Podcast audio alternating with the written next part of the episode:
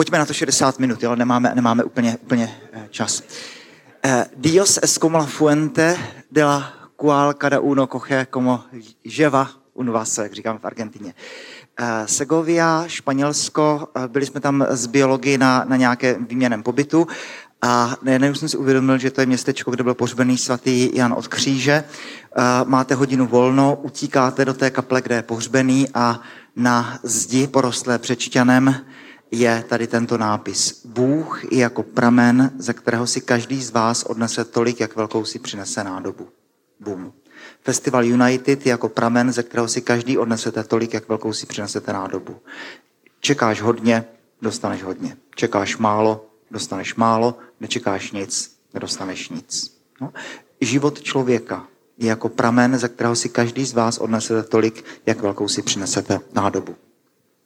Co nás dneska čeká? Uh, uh, toto je ještě takové moto, tady tenhle slide. Uh, Juana de la Cruz máme za sebou. A chci se ještě aspoň trošičku zmínit o tom, o tom Aristotelovi, to je zvláštní, že pohanský filozof. Aristoteles, já učím lékařskou etiku ve své praxi. Aristoteles by vám řekl, že etika, že to je umění žít. A to je, to je co si, v čem je ta jiskra geniality. Jo? Každý z nás jsme sem vrženi na tuhle planetu. Chodíme do školy, ze školy, na festival United, potom se zpátky, prázdniny. Jak si žijeme, byli jsme sem vrženi do světa, ale Aristoteles jako první řekne, člověče, buď pozorný ke svému životu. Zkus někdy poodstoupit, podívat se na svůj život a tak jako houslista, byť by byl sebe geniálnější, sebe talentovanější, se musí mnoha a mnoho let učit tomu mistrovství, tím ten talent rozkvete, potom ano, zahraje těžkou skladbu z listu, bez přípravy, jen tak.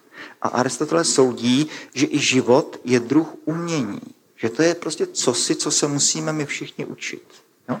Že někdy musím tomu věnovat ten čas a pozornost a uh, moto této přednášky. Buď pozorný ke každé vteřině svého života. Dávej si pozor na to, co čteš, na co se díváš, co posloucháš. Nauč se žít, protože je to druh umění.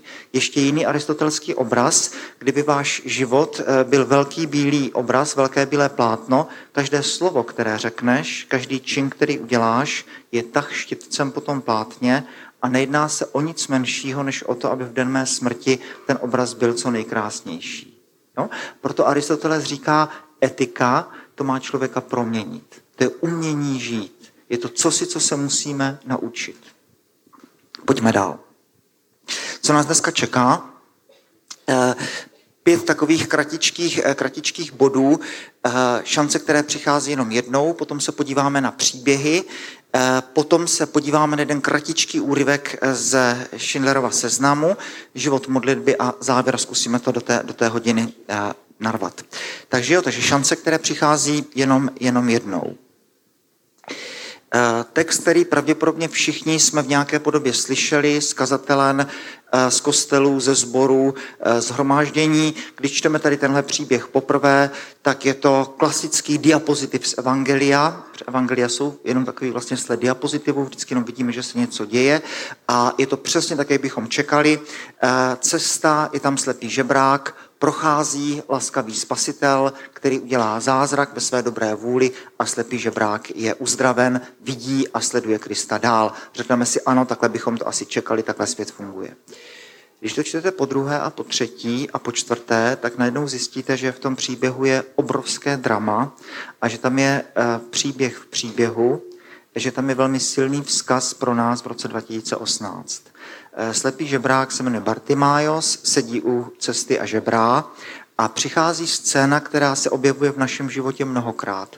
Bůh prochází kolem. A teď je otázka, co s tím udělám. A Bartimájos, když zjistí, že Mesiáš prochází, tak začne volat ze všech sil Ježíši synu Davidu, smiluj se nade mnou. No a teď přichází scéna, která je velmi uvěřitelná.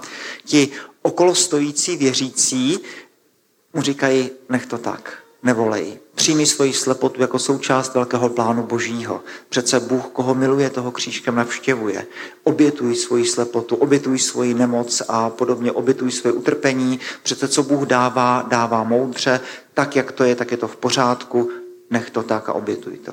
A Bartimájo se nenechá tímhle ukecat a volá ještě hlasitěji Ježíši synu Davidu, smiluj se nad námi, smiluj se nade mnou. Eh, Bůh se zastaví, Bartimájos přibíhá k němu, padá z jeho ramen plášť, kdo ví, jestli ho ještě najde, protože je slepý a plášť je jediný majetek. V tom se spí všechno. Poklekne před Kristem a Ježíš se zeptá, co chceš, abych pro tebe udělal. Bůh jako pramen, ze kterého si každý odnese tolik, jak velkou si přinese nádobu. A Bartimájos volá, pane, ať vidím. A stane se a jde tou cestou za ním. Kdyby Bartimájos mlčel, nestane se nic. Bůh projde a jediná šance v tom životě je ztracena. Kdyby žádal o hrst drobných, dostane hrst drobných. Ale chtěl velkou věc, dostal velkou věc. To, to není otázka spásy nebo zatracení. To je otázka toho, co uděláš s roky, které máš před sebou. Jsem byl eh, ve své době půl roku v hodně přísném trapistickém klášteře ve Francii. No, mistr mě říkal, víš, Bůh velmi tiše zaklepá jednou, dvakrát, pak už ne. Pak už to nechá. Tak buď citlivý tady k těmto voláním, buď citlivý k těm chvílím, kdy Bůh prochází kolem a člověk má mít v sobě takové ticho, aby, aby tohle slyšel. Druhý příběh je eh, ještě ostřejší, taky ho známe. Eh, nebudeme si ho číst časových důvodů, já se jenom podívám na, na, ten, na ten výsledek. Eh, samarská žena, čtvrtá kapitola Jana, taky to známe úplně všichni, čteme to poprvé a zase je to úplně stejná scénka. Bůh prochází kolem, to, eh, jak se ty kulisy jsou velmi podobné. Eh, apoštolové mizí z příběhu, do nakoupit něco k jídlu a Ježíš se posadí u studny a teďka tam přichází samarská žena a probíhá ten velmi podivuhodný eh, dialog, který je mimo tady tuto přednášku. Nás bude zajímat jenom tu, ta jiskra, mezi Kristem a samarskou ženou. Protože eh, to víte všichni z biblických hodin a z přednášek, že zatímco v evangelích ve 100% případů jsou Samaritáni popisováni pozitivně, v zásadě pro židovského věřícího Samaritán je Eh, nevím, já nejsem teolog, ale odhaduji, že to je někdo mezi světkem Jehovovým a vesmírnými lidmi. Jako někdo, kdo má absolutně iracionální teologii, naprosto nerozumnou, strašlivě heretickou. Samaritáni říkají, že se máme klanět Bohu nahoře Garizim a nikoli v Jeruzalémě, uznávají tuším jenom prvních pět knih Mojžíšových, prostě všechno špatně. Jo? Ježíš tou otázkou porušuje hned tři tabu. Za prvé, pravověrný se baví s heretikem, za druhé, muž o samotě se baví se ženou o samotě, to se nesmí. A za třetí, eh, pravověrný se nesmí ani dotknout věci, která patří heretikovi. První poučení pro nás, nikdy nejsi tak špinavý, aby se Bůh vedle tebe neposadil a nepoprosil tě o sklenici vody. Tohle je možná vzkaz spíš pro, pro nás starší, eh, kteří už máme nastřádáno, ať se stane v životě cokoliv, ať máš jakýkoliv eh, kotrmelec za sebou, nikdy nejsi tak špinavý, aby se Bůh k tobě neposadil a nepoprosil tě o sklenici vody. No a teď se zjišťuje věc, která je taky v roce 2018 velmi uvěřitelná, že ta žena žije aktuálně se svým šestým přítelem. Je si toho trapně vědoma. Jeden komentář říká, voda se chodila čerpat ráno nebo večer, ona jde v poledne, možná proto, aby byla sama. Možná je to dvojnásobná vyvrženkyně, za prvé samaritánka a za druhé ještě žena, která žije eh, v dosti divokých kotrmelcích eh, vztahových. A tato žena, to je to, proč o tom mluvím, tato žena na následkem jakéhosi rozhovoru půjde do svého města Sichar a tam řekne mužům toho města nalezl se Mesiáše, Díky tomuto se tam Ježíš drží dva dny a mužové toho města potom řeknou té ženě, už věříme ne, protože ty si nám to řekla, ale my jsme sami uvěřili a poznali, že on je spasitel světa. E, tou, která jde hlásat evangelium, je nejméně pravděpodobná bytost na této planetě. Je to žena, je to heretička a je to těžká hříšnice. No? Kdyby ta samařská žena si řekla, tak já napřed musím ke zpovědi a musím si v sobě udělat pořádek a pak teda do toho půjdu. Tak Bůh projde kolem, poděkuje za sklenici vody, přijde učedníci a nic se nestane. Kdyby ta žena si řekla, všichni, ale prostě pro mě už není šance, tak Bůh poděkuje za sklenici vody, bude pryč a město Sichár bude navždycky ztraceno. No? Vzkaz pro nás, minulost nikdy není překážkou budoucnosti. Ať máš cokoliv za sebou, jakékoliv životní nebo vztahové kotrmelce, nikdy to není překážkou budoucnosti, všechno je vždycky řešitelné a jak se ještě dneska mnohokrát dozvíme, ano, je to v životě tak a je to trapný. Bůh někdy něco potřebuje udělat a pokud není po ruce nikdo lepší, tak prostě musí použít tebe. Je to hrozný, ale takhle to někdy je. Jo? Tak se nediv, až ta elektřina skrze tebe poteče z hora, protože prostě takhle to funguje. Takže samarská žena nám může být příkladem toho, že nikdy na tom nejsou tak špatně. Proč o tom mluvím tady? Protože já jsem katolický farář a eh, poměrně hodně v té Praze spovídám, několik hodin týdně, chodí hodně vysokoškoláci a, a většinou ty příběhy všechny říkají různými slovy ten týž příběh, který nějak se točí kolem šestého přikázání.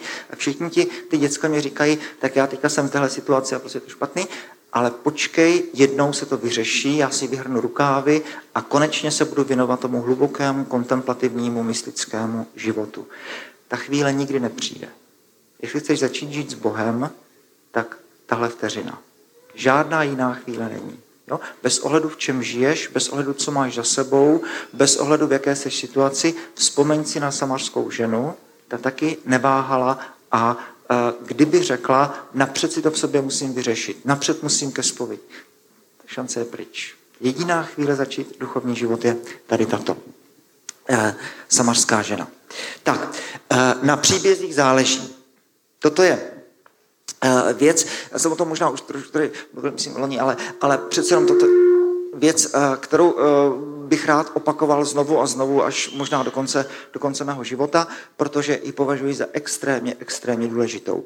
První kapitola knihy Genesis, kniha, kterou známe a už jsme tady o ní mluvili, kniha, ve která je neobyčejně propracovaná a ta kapitola je propracovaná tak skvěle, že každé slovo má svoje místo v té katedrále Genesis 1, kdy řada věcí je ztraceno v překladu. Kolikrát je slovo nebe řečeno, kolikrát slovo dobrý, kolikrát slovo Bůh. Tam jakoby každé slovo má svoje místo v té konstrukci, ale nám půjde o jednu jedinou rovinu. Nám půjde o to, že Bůh, když tvoří, tak nikdy netvoří svět jako dokonalé stroje, jako tady ty dataprojektory a reproduktory a podobně, které budou bezvadně fungovat dneska, za deset let nebo třeba za tisíc let. Vtip je jiný. Tvůrce tvoří tvůrce. Bůh něco stvoří, ale tomu, co stvoří, dá kus té tvůrčí aktivity. Jo? Bůh něco udělá, ale e, tomu, co udělá, ještě dá tu jiskru, to charisma toho tvoření. Takže první úkol dostane klenba. Ta dostane za úkol, aby držela vody nad klenbou, odvod pod klenbou. Je to poprvé v Bibli, kdy příroda participuje na díle stvoření. Pak se má země zazelenat zelení. Země dostává úkol, aby se zazelenala zelení. E, potom se mají vody zahemžit hemžením živočichů. Potom e, ptáci a ryby dostávají dokonce z první speciální požehnání knihy Genesis, buďte plodní a množte se. A pozor, jsou to ty tři požehnání knihy Genesis, ptáci a ryby, člověk a šabat. Požehnání biologického světa, politického světa a duchovního světa. Potom země má vydat živočichy a potom člověk dostává to zadání být obrazem božím. Takže eh, jak si tvůrce tvoří tvůrce, celá příroda jak si dokončuje, participuje na díle stvoření a teďka, kdybychom to chtěli rozebrat dál, což z časových důvodů neuděláme, tak bychom zjistili, že tomu tvoření se to moc nedaří. Že Bůh chce, aby se země zazelenala zelení, ale země jenom vydala zelení. Bůh chce, aby se země zahemžila hemžením živočichů, ale v druhé vědě čteme, a Bůh stvořil rozmanité vodní živočichy. Pak se Bůh obrací k zemi stejným slovesem, jakým země odpověděla na to, aby se zazela na zelení, aby vydala, sent force, eh, živočichy a stalo se tak, ale zase v další větě čteme, a Bůh učinil rozmanité živočichy. Jakoby stvoření sledoval jakýsi plán B, eh, poučení nebo jedno z možných vyústění je to, proč si to pán Bůh neudělá sám. Odpověď, no protože chce, abychom my všichni dokončovali stvoření s Bohem. Protože celé to stvoření má participovat na božím díle. No a v Novém zákoně eh, to máme eh, stejnou myšlenku rozvinutou. Eh, kdybychom četli, to asi bude ve všech církvích úplně stejně, takový ten cíl duchovního života je, ten modrý katechismus katolické církve to říká tak strašně nudně, abychom pochopili, že nás Pán Bůh miluje.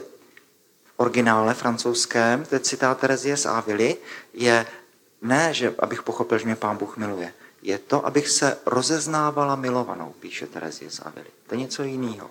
Abych celý život, krok za krokem, abych se rozeznával milovaným a navíc, pokud máme v sobě ten koncept tvůrce tvoří tvůrce, Bůh miluje, abych i já miloval. Jako mne poslal otec, tak já posílám vás. Milujte se navzájem, jako jsem já miloval vás. To znamená, není to tak, že jako slunce třeba, nevím, jo, vymýšlím si, zahřívá kámen, já sám mám být zdrojem toho světla.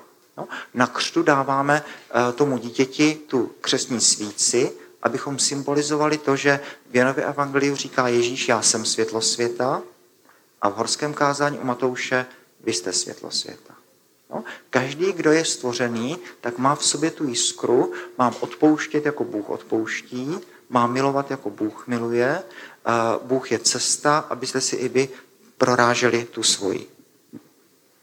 No a teďka k čemu je to, k čemu je to dobré? No, tady uh, toto je právě ten slide, jako u kterého se fakt ho chci opakovat znovu a znovu a znovu. Uh, a možná už jste to někde slyšeli, uh, to je, to je věc, která, první část toho slajdu, kterou jako někdy opakuji našim studentům medicíny, ono to tak úplně není, ale jak si pro potřeby našeho semináře na United, tak, tak to bohatě stačí, kdy v zásadě můžete říct s určitou chybou, že vědci jsou spotřební materiál, protože na nich absolutně nezáleží. Protože na co, na co nepřijdu já, na to přijdou moji studenti a na co nepřijdou moji studenti, na to přijdou studenti mých studentů. A ano, v historii vědy máme řadu příkladů, kdy jako by ta doba byla těhotná nějakou myšlenkou, pak to buchlo a na stejnou myšlenku přichází lidi na různých kontinentech, v různých dobách, kteří se třeba vůbec neznají a podobně. Z časových důvodů tady si vezmu jenom toho našeho Mendla, protože jsme tady eh, kousíček od jeho rodiště, narodil se tady u Oder, eh, dolní vražné, respektive Hinčice a uh, pozoruhodný život, který by si stál taky za samostatnou přednášku. Uh, jsem se hodně chtěl o tom, o, tom, o tom mluvit, tak já aspoň řeknu jako jednu věc z Mendlova života, nechme to jako poznámku pod čarou, uh, abychom zase vešli do toho. Někdy se vám stane v životě a stane se vám to mnohokrát, že máte nějaký prostě zdrcující životní neúspěch. A najednou zjistíte, že někdy neúspěch je modlili jste se za něco a ono se to vůbec nestalo. A stal se toho pravý opak. A někdy se stane, že eh, najednou zjistíte po pěti letech nebo po deseti letech, že neúspěch bylo to nejlepší, co vám Bůh mohl seslat. Eh, Mendel je vysvěcený na kněze, Augustinian na Starém Brně, eh, jde pracovat do nemocnice na Pekařskou a nedá to. Nedá to, protože nesnáší polet na krev, má strašně slabé nervy a, a tak, tak opat Cyril ho stahne a pošle ho do Znojma, učit na gymnázium Němčinu, matematiku, latinu a řečtinu a Mendel tam fantasticky rozkvete. Oblíbený studenty, oblíbený kolegy, je to muž na svém místě. Ředitelství gymnázia z něho má velkou radost a posílá Gregora do Vídně, protože má ředitelství jeden problém. Mendel nemá papíry na to, aby mohl učit na střední škole. Nemá pajdák, bychom dneska řekli. Jo? Eh, je to vlastně samouk. Tak ho posílají do Vídně, aby si udělal papír. Mendel udělá fyziku a vyletí ze zoologie. Možná protože byl samouk. Mendel je absolutně zdrcen. Zklamal jsem opata, který ve mě věřil a který mě takhle posílá. Zklamal jsem ředitelství gymnázia, zklamal jsem spolubratry, měl jsem se víc učit. Jo? Ta jediná zkouška, kterou jsem měl v životě udělat a dopadla absolutně katastroficky. Mendel je to známe z toho životopisu, naprosto na dně, všechno špatně. To nejhorší, co se mohlo stát, tak se opravdu stalo. No a následky? Cyril Nap nechá Mendla ve Vídni, aby si doplnil vzdělání a Mendel v tom svém nadšení tak si zapíše úplně všechno. Mikroskopování, paleontologii, prostě všechno, co vás napadne a mimo jiné si zapíše i kombinatoriku. A najednou Mendel studuje matematiku, kombinatoriku a najednou pochopí, že existuje vztah mezi botanikou a matematikou a když tady tohle má nastudované, tak se vrací na Staré Brno a začíná pokusy s hráškem. Mendel je první, kdo spojil botaniku a matematiku. Kdyby Mendel ty zkoušky udělal, tak nikdo o něm neví. Tak o něm ví historici, že jakýsi Gregor učil ve Znojmě nějaký předměty a toho. Ale díky tomuto neúspěchu eh, Mendel vlastně se naučil to, co potřeboval pro svoje pokusy. Jo? Všechno je relativní. To, co považujete za neúspěchy v životě, kdo ví, jak to je. Ale pojďme, pojďme na, na, na tu myšlenku, proč ten slide tady mám.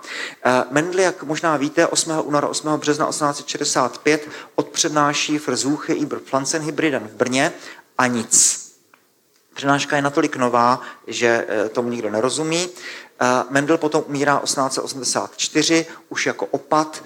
Requiem hraje Leoš Janáček, střídají se řečníci, vzpomínají Mendla eh, laskavého opata, výborného kněze, eh, Mendla pomologa, včelaře, metrologa, nikdo nevzpomíná pokusy s hrachem. A 1900 přichází tři chlapíci, kteří se neznají. Karl Korenc je Němec, Igor de Vries je Rakušák a Erich, eh, Erich von Černák je Rakušák a Igor de Vries je Holandian objevují jakési spojitosti mezi matematikou a botanikou a najednou si uvědomují, wow, že před 35 lety už to odpřednášel jakýsi Gregor Mendel. Takže eh, kdyby nebylo Mendla, tak eh, genetika bude vymyšlena, ale bude vymyšlena až po těch 35 letech. Watson s Creekem publikují 25.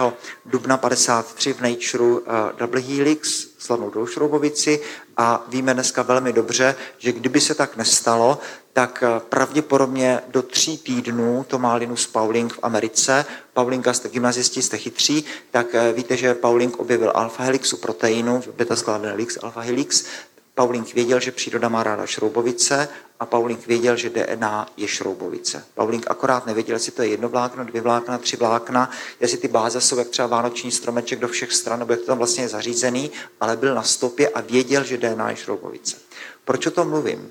Protože Eh, v umění tohle nefunguje. Eh, kdyby tady nebylo Antonína Dvořáka, tak nikdo na světě nenapíše Novosvětskou. Ani jeho žáci, ani žáci jeho žáků. Kdyby tady nebyl Alfons Mucha, nikdo na světě nenamaluje slovanskou epopej. Kdyby tady nebyl Antonio Gaudí, nikdo nepostaví v Barceloně Sagradu Familii. A řekl bych, že duchovní život je mnohem víc umění, než že by se podobal vědě. Jo? Ty dobré projekty, které když neuděláte vy, eh, neudělá nikdo. A eh, poznámka z toho katolického světa. Já jsem jako malý chlapec ještě vyrostl na prvorepublikových ráčkových eh, dějinách svatých, naštěstí s moudrým komentářem mých rodičů. A e, autor těchto životopisů asi veden s božnou myšlenkou, to napsal tak, že světec se narodil, poslouchal rodiče, ve škole měl se jedničky, hlásil se, nikdy neudělal žádnou chybu, pak vstoupil do řádu, byl dáván jako vzor a zemřel v pověsti svatosti. Člověk to čte a říká si, tak prostě tohle pro mě není. Já takový nejsem. No? A e, potom ještě vám někdo řekne něco o takových těch mimořádně omilostněných duších, e, František a Klára a sestra Faustína a takový, e, kteří teda jsou pozváni k něčemu velkému. Najednou potom člověk dospěje a zjistí, že tak to není. Jo? Že eh, nejsou žádné mimořádně omilostněné duše, jsou jenom omilostněné duše a to jsou ty vaše. Jo? A teď si jenom uvědomte, co by se stalo, kdyby tady nebyl svatý František z Asizi. Církev svatá katolická by to jistě přežila, ale o kolik dobrá by byla ochuzena. O všechno dobré, co dělali kapucíni, minoriti, františkáni. Totež Ignác. Kdyby tady nebyl, o, tak bychom přežili bez jezuitů co by bylo s Jižní Amerikou, co by bylo s Japonskem, co by bylo s Indií a s Čínou. No, no a toto je výzva pro vás. Eh, všichni vaši oblíbení hrdinové, František, Klára, Ignác a nebo hrdinové vašeho, našeho protestantského světa, neměli víc milostí, než máte vy, neměli menší pokušení, než máte vy, měli úplně stejná charizmata, jako máte vy. A pak v jedné chvíli zvedli výzvu. Jo? Všem tady těmto Františkům a Ignácům bylo jednou 17 let a byli tedy ve Vsetíně na Festival United. A potom zvedli výzvu a udělali, co udělali. To je všechno. No? To nebyli lidi, kteří by měli jiná pokušení, jiné touhy, eh, jiná charizmata, jiné hříchy, úplně stejní lidi, jako jste vy. Všichni máme nasypáno stejně. Ano, svatost každého z vás září jinými barvami duhy, ale oni potom jenom zvedli tu výzvu. Jo? Takže ty dobré projekty, které když neuděláte vy, nebudou udělány vůbec. Symfonie, které když nenapíšete, nikdy nevzniknou. Obrazy, které nenamalujete, nikdy namalovány nebudou. A tak jako zřejmě kdysi někoho napadlo udělat ve Vsetíně Festival United, tak najednou ten festival tady je. A s tím, že potom už jde ta lavina dál a kolik dobrého z toho, z toho zešlo. Pojďme, pojďme dál. Jo? Eh, toto je, toto je uh, Gaudete exultate, to je dopis, který napsal papež František mladým lidem, všem lidem, uh, teďka 19. března letošního roku, kdy, kdy říká, prosím, nebojte se svatosti. Nebojte se svatosti, povolání ke svatosti, které je dané každému z vás, také tobě. Tak říká to, říká to František. A potom říká, a opět na adresu všech účastníků United, neměj strach mířit co nejvíc nahoru. Neměj strach mířit výš. Neměj strach využít život do poslední vteřiny. Pojďme dál. Eh, překračujeme, eh, musíme přece jenom jet, jet, jet dál, takže eh, řadu slajdů přeskočím.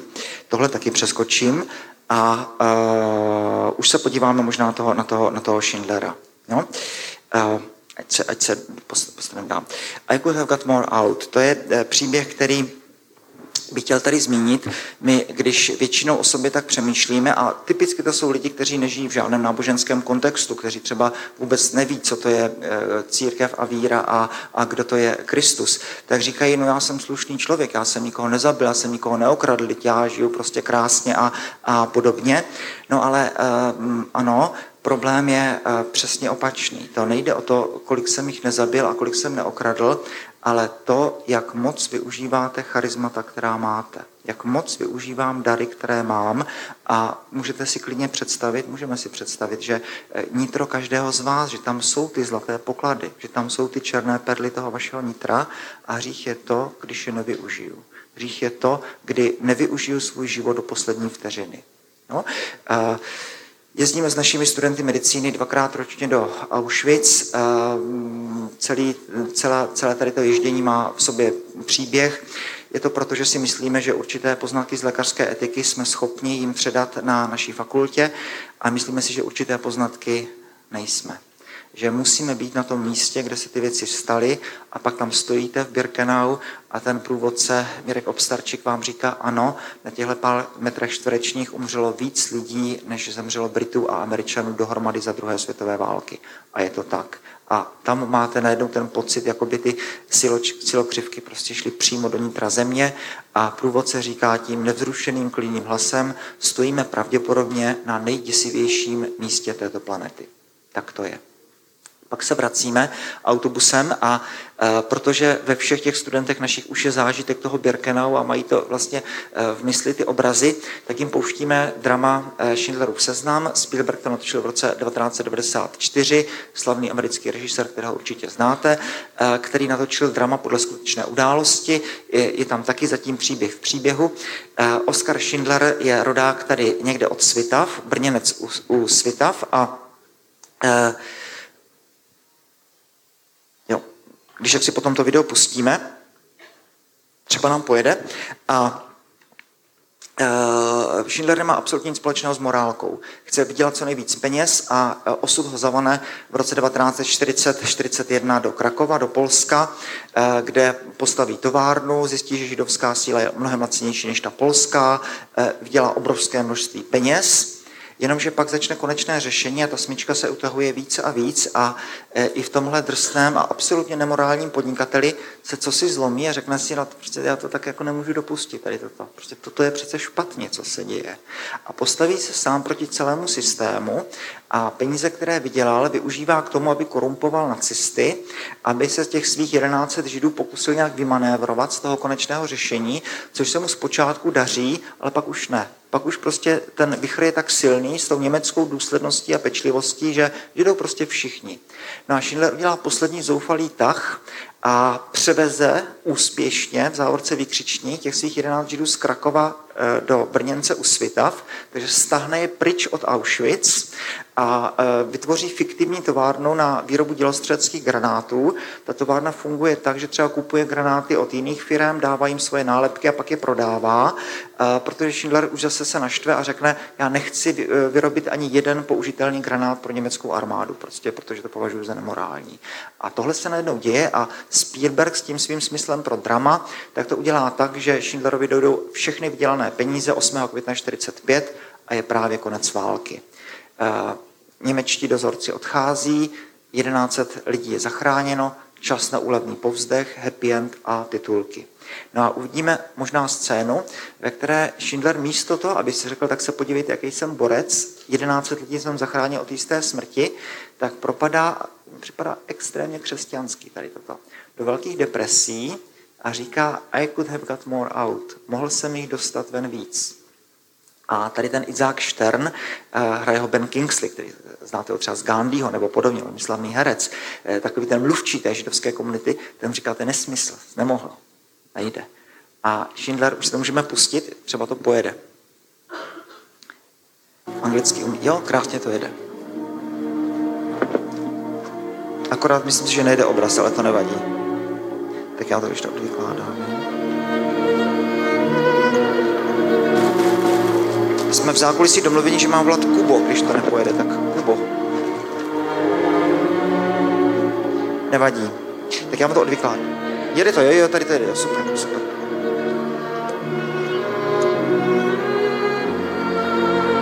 It's Hebrew from the Talmud. It says whoever saves one life saves the world in Kdo by zachránil jednu duši, jako by zachránil celý svět.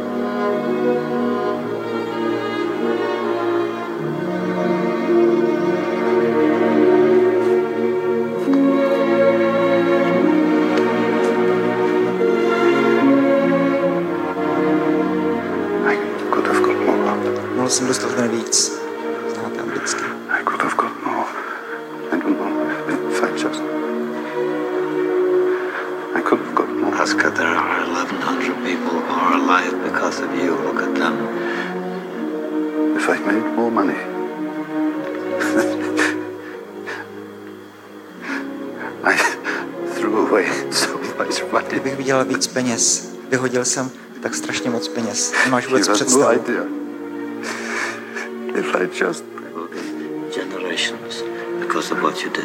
Generace ti budou děkovat za to, co jsi udělal. Neudělal jsem toho dost. Udělal jsem toho velmi hodně.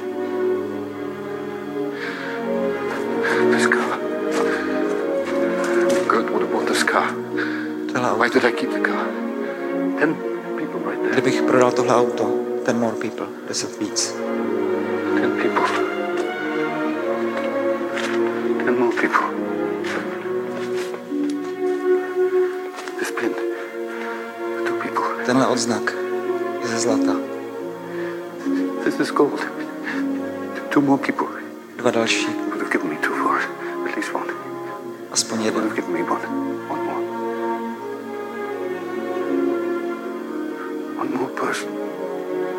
Jeden další člověk.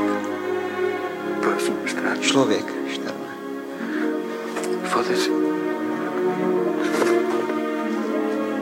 I could have gone one more person.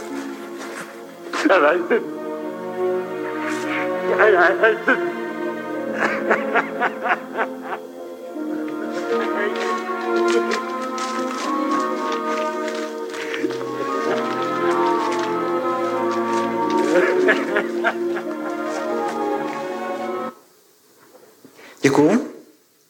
moc Kubovi. Ta scéna mě přijde velmi křesťanská právě z toho důvodu, e, že nejde o to, kolik jsem jich nezabil, ale kolik jsem jich mohl dostat ven víc. Co jsem ještě mohl udělat s charizmaty, které mám. Co jsem ještě mohl udělat víc se svým životem. A e, jak když jsem byl ve vašem věku, tak jsem četl úplně všechno, co mi přišlo pod ruku. Díval jsem se na úplně všechny filmy, e, které zrovna šly. A čas nehrál žádnou roli. Smrt byla jakási abstraktní možnost, kde si v dálce. Dneska už jdu pomaloučku z kopečka a dneska už vím, že i z těch dobrých knih, které mám, už nepřečtu všechny.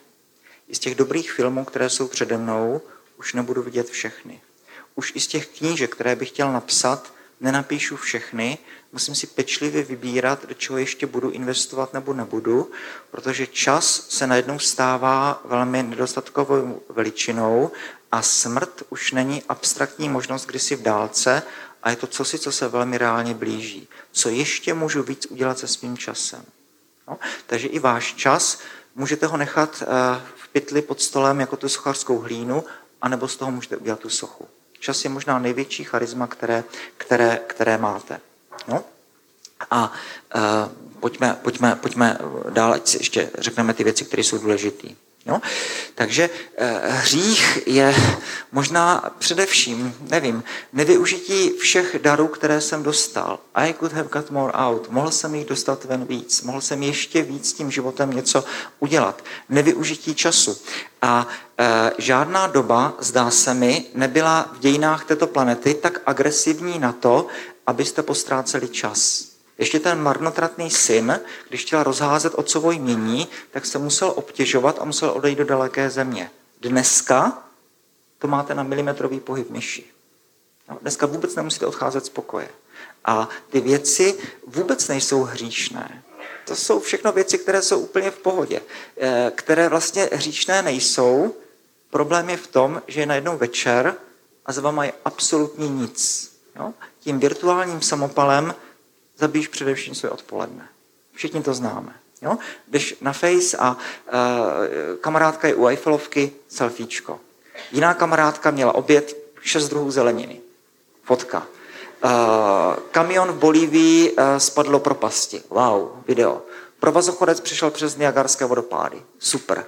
Uh, kočka si hraje uh, s balónkem. Video. Jo, je, je, to, je to výborný, ale večer je za tebou absolutně velké nic. Co jsem udělal s odpolednem, které jsem mohl? Věci nejsou hříšné. Ale problém těch věcí, ta jedovatosť těch věcí v tom, je, že nepřináší absolutně, absolutně nic. Nevyužití času. Takže eh, ta doba, ve které žijeme, je, je fakt si myslím, že nebyla nikdy tak agresivní na, na čas a moc prosím, dejte si na tohle, na tohle velký pozor. Uh, brát vážně sám sebe považujeme dneska skoro něco jako, jako píchu, ale pozor, teď celé písmo svaté vás se snaží přemluvit, abyste brali vážně sami sebe. No? Pokušení všech totalitních režimů je, na čem záleží, to je svoboda, světlé zítřky, ideje, ale vy ne křesťanství řekne, chlapče, co pak nevíš, že jsi chrámem Ducha Svatého a že v tobě sídlí Bůh? Co kdybychom tady tohle zkusili cvičně domyslet? Jsem chrámem Ducha Svatého. Není malých rolí. Říká se, že církev bude v plnosti Ducha Svatého teprve, až využije všechna charizmata všech svých členů, tedy i tvých. Jo? Není malých rolí. Není žádný člověk, který by hrál druhou ligu. Na každém člověku záleží. Pokud tvoříme to pavlovské tělo, církve, kde každý z nás jsme tou buňkou, tkání nebo orgánem, Pavel by řekl údem, orgánovou soustavou toho těla, to pak záleží na každé buňce, na každé tkání a každý tvůj dobrý skutek a každá třeba drobná modlitba zvedá celou tu síť směrem vzhůru. No, na každém záleží. Takže brát vážně sám sebe je cosi e, velmi, velmi křesťanské. Ano, Pavel ti řekne potom, e, máš něco, co bys nebyl dostal, Všechno, co máme, máme od Boha. Ale e, to znamená, že to mám využít a že si mám být vědomý své vlastní hodnoty a tak, jak se říká, máš s pokorou přijmout svoji velikost. S pokorou přijmout svoji velikost a pokud e, začnu brát sám sebe jako chrám Ducha Svatého, pak už nesmím flákat čas. Pak už nesmím, nesmím tohle. No? Bůh miluje tento svět a tím pádem by ho měl milovat i, i, i já. Pojďme, pojďme dál. Jo? E, obyčejný křesťan e, neexistuje. To říká mystici, že duše lidí se od sebe liší víc než tváře lidí, to nevíme. E, tam ten krásný text, jak je to stvoření Evy, to je super text, 19 minut, jo? Text, který když, když slyší naši, když odávám třeba nějaké naše studenty nebo doktory a oni si vyberou Genesis 2, ne, to je to stvoření Evy z toho Adamova žebra, tak se tak nad tím už klíbají a říkají, no to je dobrý, jako, jo, a jestli teda to byl klon, ta Eva, nebo jestli měl Adam o jedno žebro méně, jestli měli Adam s Evou pupík a tak. A, a to jsou takové ty biologické otázky, ale ten text je neobyčejně hluboký manželský text, který eh, najednou vám má, dá op, absolutně mnoho rovin o tom, kdo je to člověk, kdo je to Bůh a co je to manželství. Jo? Tak uh, dvě minuty tomu věnujeme. Uh, poprvé v písmu svatém najednou uh, říká ku podivu Bůh sám a nikoli Adam, že něco není dobré čtete od začátku, po každé sloce máte jako refrén Bůh viděl, že je to dobré, Bůh viděl, že je to dobré, stvoření člověka, Bůh viděl, že je to velmi dobré.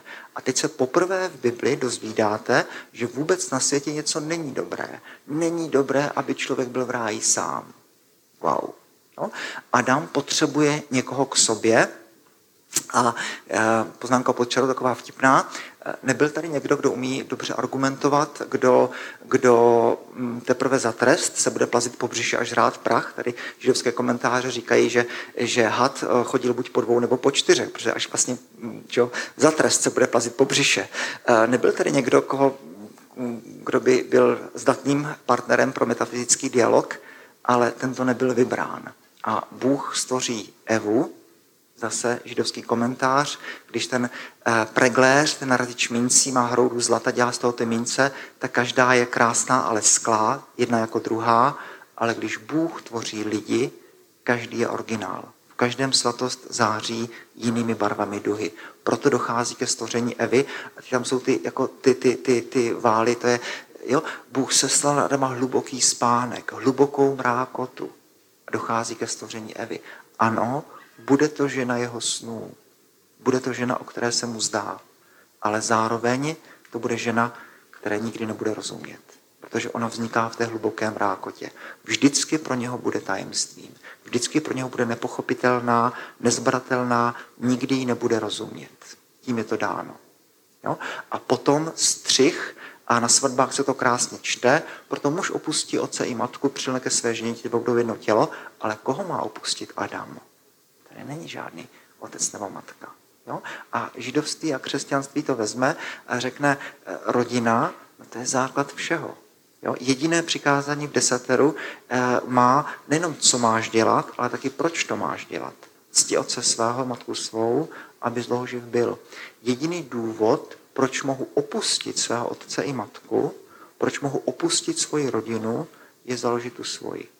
Jo? Takže najednou Adam opouští otce i matku. Takže eh, když přichází ke stvoření Evy, tak tam právě dochází k tomu napětí, ale včetně tomu napětí sexuálnímu. To potom ten příběh dál potom, potom uh, rozebírá.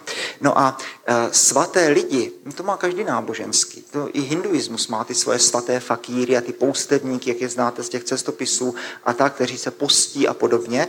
Židovství jako první náboženství ze všech řekne, že budete mít národem svatým. Že jsme každý z nás jsme pozváni ke svatosti. Že dochází k jakési demokratizaci svatosti a každý z nás jsme pozváni k tomu, abychom svatí, eh, svatí byli. No a u toho katolického křtu se dělá potom taková věc, že po tom křtu eh, ten, to, to, to dítko se maže olejem, křižmem a říká se u toho taková modlitba, že každý pokřtěný je knězem, prorokem a králem, což můžeme přeložit tak, že neexistuje obyčejný křesťan.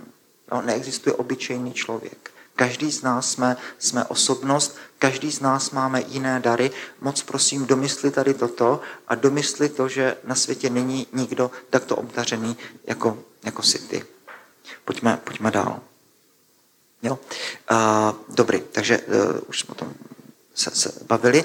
No a teďka ten, ten, ten čas, jo, tak život modlitby. Tak eh, Juan de la Cruz říká, Jan od kříže říká, duše stvořené pro tyto velké věci a k takovým povoláním. Co děláte, čím se zabýváte? Duše stvořené pro tyto velké věci. Tak já vám to řeknu, čím se zabýváte a tady, tady tímto.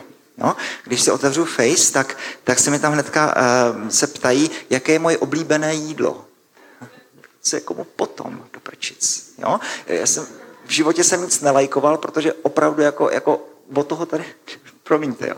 Nežiju proto, abych tady něco lajkoval, nebo abych někomu vykládal, jaké jsou moje koníčky, nebo moje oblíbená jídla, protože to jsou právě ty věci, které, já chápu, že to je důležitý ten Facebook a tak, ale, ale jsou to právě ty věci, které, které eh, člověku berou, berou uh, čas.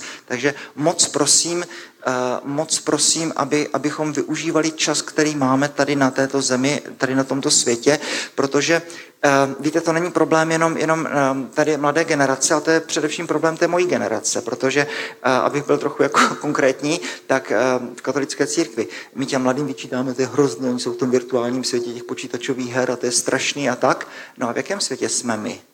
No my zase vzpomínáme, jak to bylo krásné před tím druhým vatikánským koncilem, jak byly ty, ty průvody a ty procesy a rybáři a skauti a myslivci.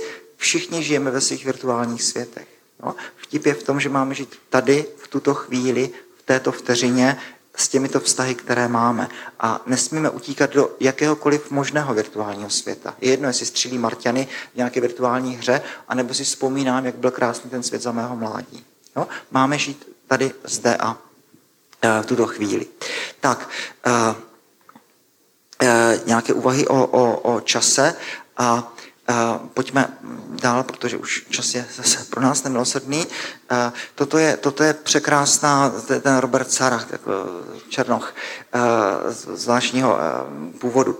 Říká, v modlitbě dovolujeme Bohu, aby do našeho obličeje vyril nádheru své tváře. To je fascinující. V modlitbě dovoluješ Bohu, aby do tvé tváře vyril svoji nádheru. No? A ano, takováto modlitba má být. A pokud e, přicházíme k modlitbě, tak bratři trapisti, když se jí vždycky lidi ptají, jak se teda vlastně člověk má modlit a tak, jaká má být moje modlitba, tak říkají především dlouhá. Především dlouhá. Jo? Protože čas je, je čas, který věnuji Bohu. Je fajn, když se modlím na zastávce tramvajové, když se modlím v autobusu nebo ve vlaku, ale ještě se žádá po mně, abych věnoval Bohu ten svůj prime time. Takový to, kdy, kdy bych mohl dělat jiné věci a nedělám. Nejenom ty časové odstřižky, ale kež by to tak bylo, že ráno první slovo, které řekneš, bude slovo modlitby a kež by to tak bylo, že večer poslední slovo, které řekneš před spaním, je slovo modlitby. To nejsou banální věci. Jo? Protože s tím, co naposled večer vyslovíš, s tím usínáš a to máš mysli přes celou noc a ráno Eh, slovo, kterým otevřeš ten den, no kéž by to bylo slovo, slovo modlitby. No, takže eh, kdybych po vás žádal kapitolu písma svatého ráno, kapitolu večer, bylo by to hodně, třeba ne. No, kdybych žádal ten čas, který člověk dává, dává uh, takhle, takhle, takhle Bohu. Takže čas na, čas na zhrnutí. Eh, co jsme se dneska dozvěděli? Za prvé jsou šance, které přichází v životě jenom jednou. Viděli jsme Bartimája a viděli jsme samařskou ženu. Bůh prochází. Nejde o to, že by, že by se to neopakovalo. Nejde, to není otázka spásy nebo zavržení. To je otázka toho, co udělat s následujícími týdny, měsíci nebo roky. Jo? Člověk musí být k tomuto velmi citlivý, mít v sobě to, to ticho, aby tohle tiché, jemné klepání slyšel. Jo? To je krásný výklad jeden, jo? Kdy, kdy e, znáte to Eliáši na té, na té, na té hoře Sinaj, tam jsem se pere s těmi balovými proroky, těch je tam 500, e, eh, nic se nestane, Eliáš se krátce pomodlí, obyt zhoří, Eliáš potom sám o své vůli bere těch, ty, těch 500 proroků a pobije je. Dobrý. Jenomže to není tak, že by byl souboj bohů, ve kterém by se zjistilo, že Bůh Jahve je silnější než Bálové. Ten vtip je jiný. Eliáš potom uteče a teďka má ten obraz, který všichni znáte. Zemětřesení nic, oheň nic, vychřice nic a pak tichý jemný vánek, doslova v tom hebrejském originále je hlas jemného ticha. Jo? Není to tak, že by Bůh jako deku na sebe dal svoji přítomnost a takhle to dal lidem, tomu to budeš věřit, takhle to je. Bůh je velmi decentní, velmi zdvořilý, je to to tiché, jemné klepání a běda si v sobě nemůžu mít ticho, abych tady tohle slyšel. No, trapisti říkají, duše mnicha má být jako klidná hladina, která odráží slunce. Jak je rozčeřená, neodráží nic. No, šance, které přichází jenom jednou, to, abychom uměli číst znamení času, abych pochopil, že Bůh prochází kolem, kolem nás. Ve využívání času eh, viděli jsme Schindlera, Mohl jsem jich dostat víc? Ano, hřích určitě je porušení desatera, o tom není sporu, ale hřích je také a možná pro potřeby naší přednášky především to, že nevyužiju všechno to, co do mě bylo dáno, že nevyužiju svoje charizmata. Západ, eh, respektive židovství a křesťanství, řekne jednu geniální věc, z té myšlenka, ze které se zrodily univerzity a gregoriánský chorál a architektura těch gotických katedrál, protože židovství a křesťanství řekne, chlapče, Rozum, to je dar boží a ty s tím musíš pracovat. To je talent, který musíš rozvíjet. A jsem nedávno, teďka se potkal s jedním, se občas jako takhle chodíme spolu na, na večeři nebo tak, eh, s jedním asi nejlepším varhaníkem eh, v této zemi. A já jsem, on učí, ne, varhany. Tak jsem se zeptal, kolik tak jako u těch jeho studentů je talent a kolik je, kolik je drill. On mi říkal, tak, tak to nesmíš položit otázku, protože drillem rozkvétá talent. To je jak poupě. A když máš talent, který už zase ti rozkvete, tak zase rád cvičíš. To jde ruku v ruce. No? Takže to, že řeknu, že na něco nemám buňky, to je iluze líných. Rozum se rozvíjí jak používáním. Pracuj, studuj, využívej čas a uvidíš, že tady tohle půjde. Že ta inteligence vykvete. Rozum je dar boží, tak s ním člověče pracuj a dělej s tím něco. Židovství řekne věc, kterou, na kterou si netroufne křesťanství. Židovství řekne, studium je forma modlitby. Neučím se kvůli maturitě, ale to, že se dozvídám něco nového o tomto světě, to mi otevírá oči pro krásu božího stvoření a tím pádem to můžeme brát jako, jako modlitbu. Křesťanství by to možná neřeklo takhle ostře, ale co si na tom je. E, za třetí, přijetí s pokorou vlastní velikosti. Přijetí toho, že na mě záleží. Jo? Přijetí toho, že záleží na mých charizmatech. A e, já si fakt myslím, že to je až jako ďábelský, si myslet takové to, nejsem hezká, nejsem chytrá, musím tady sedět v koutě, dokud neumřu. Jo? A to je, to, to je, to je ďábelský. Jo? Protože to, co je boží, je, e, jsem chrámem Ducha Svatého, mám v sobě tyhle a tyhle charizmata a teď záleží na tom, co s nimi v životě udělám. A musím je rozvinout, protože jsem chrámem Ducha Svatého, protože na mě záleží, protože jsem buňkou nebo tkání toho velkého organismu, protože jsem součástí té sítě církve. Eh, potom eh, to, že víra nikdy nebude anestetikem proti bolestem tohoto světa. Jo? Eh, Ježíš ve svém realismu zřejmě předpokládá, že nikdy my křesťané nebudeme většinou na tomto světě, Protože když říká, že máte být solí světa, nebo světlem světa, nebo kvasem světa, tak vždycky jako je tam ta myšlenka v druhém plánu, že zřejmě křesťané budou vždycky tvořit jenom tu důležitou menšinu jenom to, co vlastně dá tomu světu tu, tu, tu šťávu. Takže eh, bylo by omylné hodit svět přes palubu. Pokud Jan 3.16, tak Bůh miloval svět, že dal svého jednorozeného syna dokonce. No tak já bych měl asi taky milovat tenhle svět. A pak stojí za to obětovat svůj čas a svoji energii do proměny tohoto světa. No, ten svět je cosi, co je důležitého, do čeho stojí za to investovat. No, no a s tím souvisí eh, to, že eh, dobré projekty, které když neuděláte vy, nebudou udělány nikdy a víra nikdy nebude anestetikem proti bolestem tohoto světa. To nikdy nebude to opium, které člověk jaksi uspí vůči bolestem tohoto světa. Víra naopak nás má nějak, já nevím, rozčechrat, nějak rozcitlivět k problémům tohoto světa a musí najednou vyústit do té myšlenky, že pokud s tím něco neudělám já, tak se nestane vůbec nic. Dobré projekty, které když neuděláte vy, nebudou udělány vůbec. Symfonie, které nenapíšete, obrazy, které, které uh, nenamalujete. No a uh, na závěr říkáme, no to, to dědictví otců zachovej nám, pane, taková jako zbožná píseň, no tak, tak stojí za to si uvědomit, že my křesťané jsme obyčejní lidé, pozvaní k neobyčejným věcem. Základ. Všichni jsme součástí úkolu, který je větší než naše životy, úkolu, jehož dobré plody pravděpodobně ve svých životech už neuvidíme, zaséváme dál pro budoucí generace, ale zároveň je to úkol, ze kterého nesmíme ustoupit. Jo, to dědictví otců zachovej nám, pane, se zbožně modlíme a kéž by se naši pravnukové tohle modlili od nás. Takže čas na rekapitulaci, toto je ta zeď. Bůh jako pramen, ze kterého si každý odnese tolik, jak velkou si přinese nádobu. Nejenom tenhle festival, ale také život, který žijete, jako pramen, ze kterého si odnesete tolik, jak velkou si přinesete nádobu. V přírodě vás to možná napadne, když kopretina dokáže být úplně kopretinou, když dokáže vlk být do poslední molekuly vlkem, tak proč člověk nedokáže být člověkem? Abych prožil svůj život tak, jak se sluší a patří, tak, jak je to o mě naplánováno, tak, jak to Bůh chce. tak, že mám v sobě chrám Ducha Svatého. Bůh jako pramen, ze kterého si každý odnese tolik, jak velkou si přese nádobu. Tak eh, tady eh, se někoho zeptáme, slečno, eh, bude to Honza nebo to bude Michael? Honza nebo Michael? Koho chcete? Michaela, dobře. Tak tady byste měli Honzu a já vám pustím Michaela. Děkuji moc krát.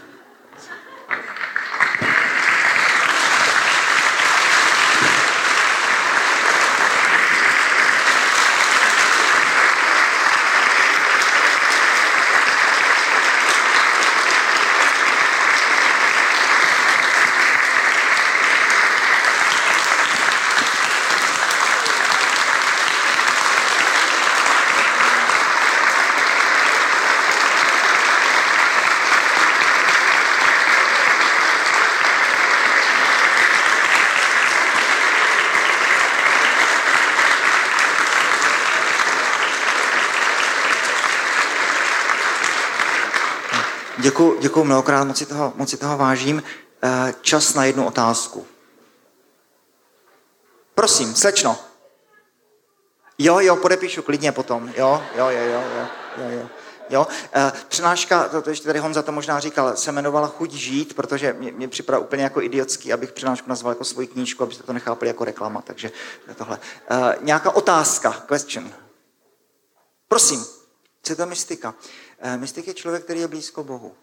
Jo? A to, to je samozřejmě uh, katolický pohled. Uh, víte, ono stojí za to číst lidi, jako je Jan od Kříže, Terezie z Avily a další. Teďka je super knížka ten, ten Robert de Lanžiak. A nedělej si, nebo tak tykám všem, nemyslete si, že tomu budete rozumět. Ale o to nejde, že by tomu člověk měl rozumět. Jde o to, že ti lidi uh, to píšou, jako by to byly cestopisy uh, v nějaké úplně neznámé zemi.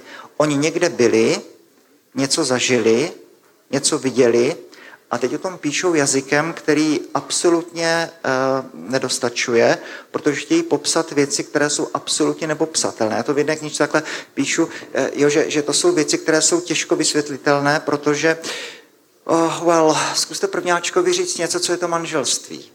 Můžeme tomu to vysvětlit, on si to napíše, že ti dva mladí lidé uh, chodí spolu do kina, do přírody, to je zajímavý, ale co je láska?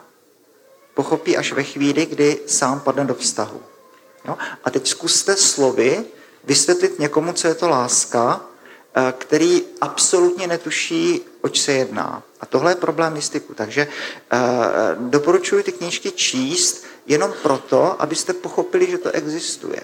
Že žít s Bohem, že to není jenom to, že dělám dobré projekty a pracuji a tak, ale že to má svoji hloubku. Že najednou se otevírají nové a nové věci a ono málo naplat, když Ježíš říká, já jsem cesta, Jo? Tak to, to přece jenom jako nějak rezonuje. Jsem cesta, pravda a život. To znamená, je to cesta, po které mám jít pořád dál a dál a dál a každým dnem jdu po té cestě jakoby dál směrem k Bohu a nikdy ta cesta nebude, nebude u konce. Takže, abych to nějak ukončil, máme 50 vteřin, moc doporučuji všem, abyste šli po cestě, která nikdy neskončí a e, víte, e, někdy to je tak, že jsou uh, možná třeba někdy lidi, kteří se zastaví a teď uh, dávají všem lidem jiným nevyžádané rady, co mají dělat a já si myslím, že to je špatně. Že máme všichni jít a, a poznáte ty lidi podle toho, že jdou a jako by v sobě měli hory neklidní lidé, Augustin říká, lidské srdce je neklidné, dokud nespočine v Bohu,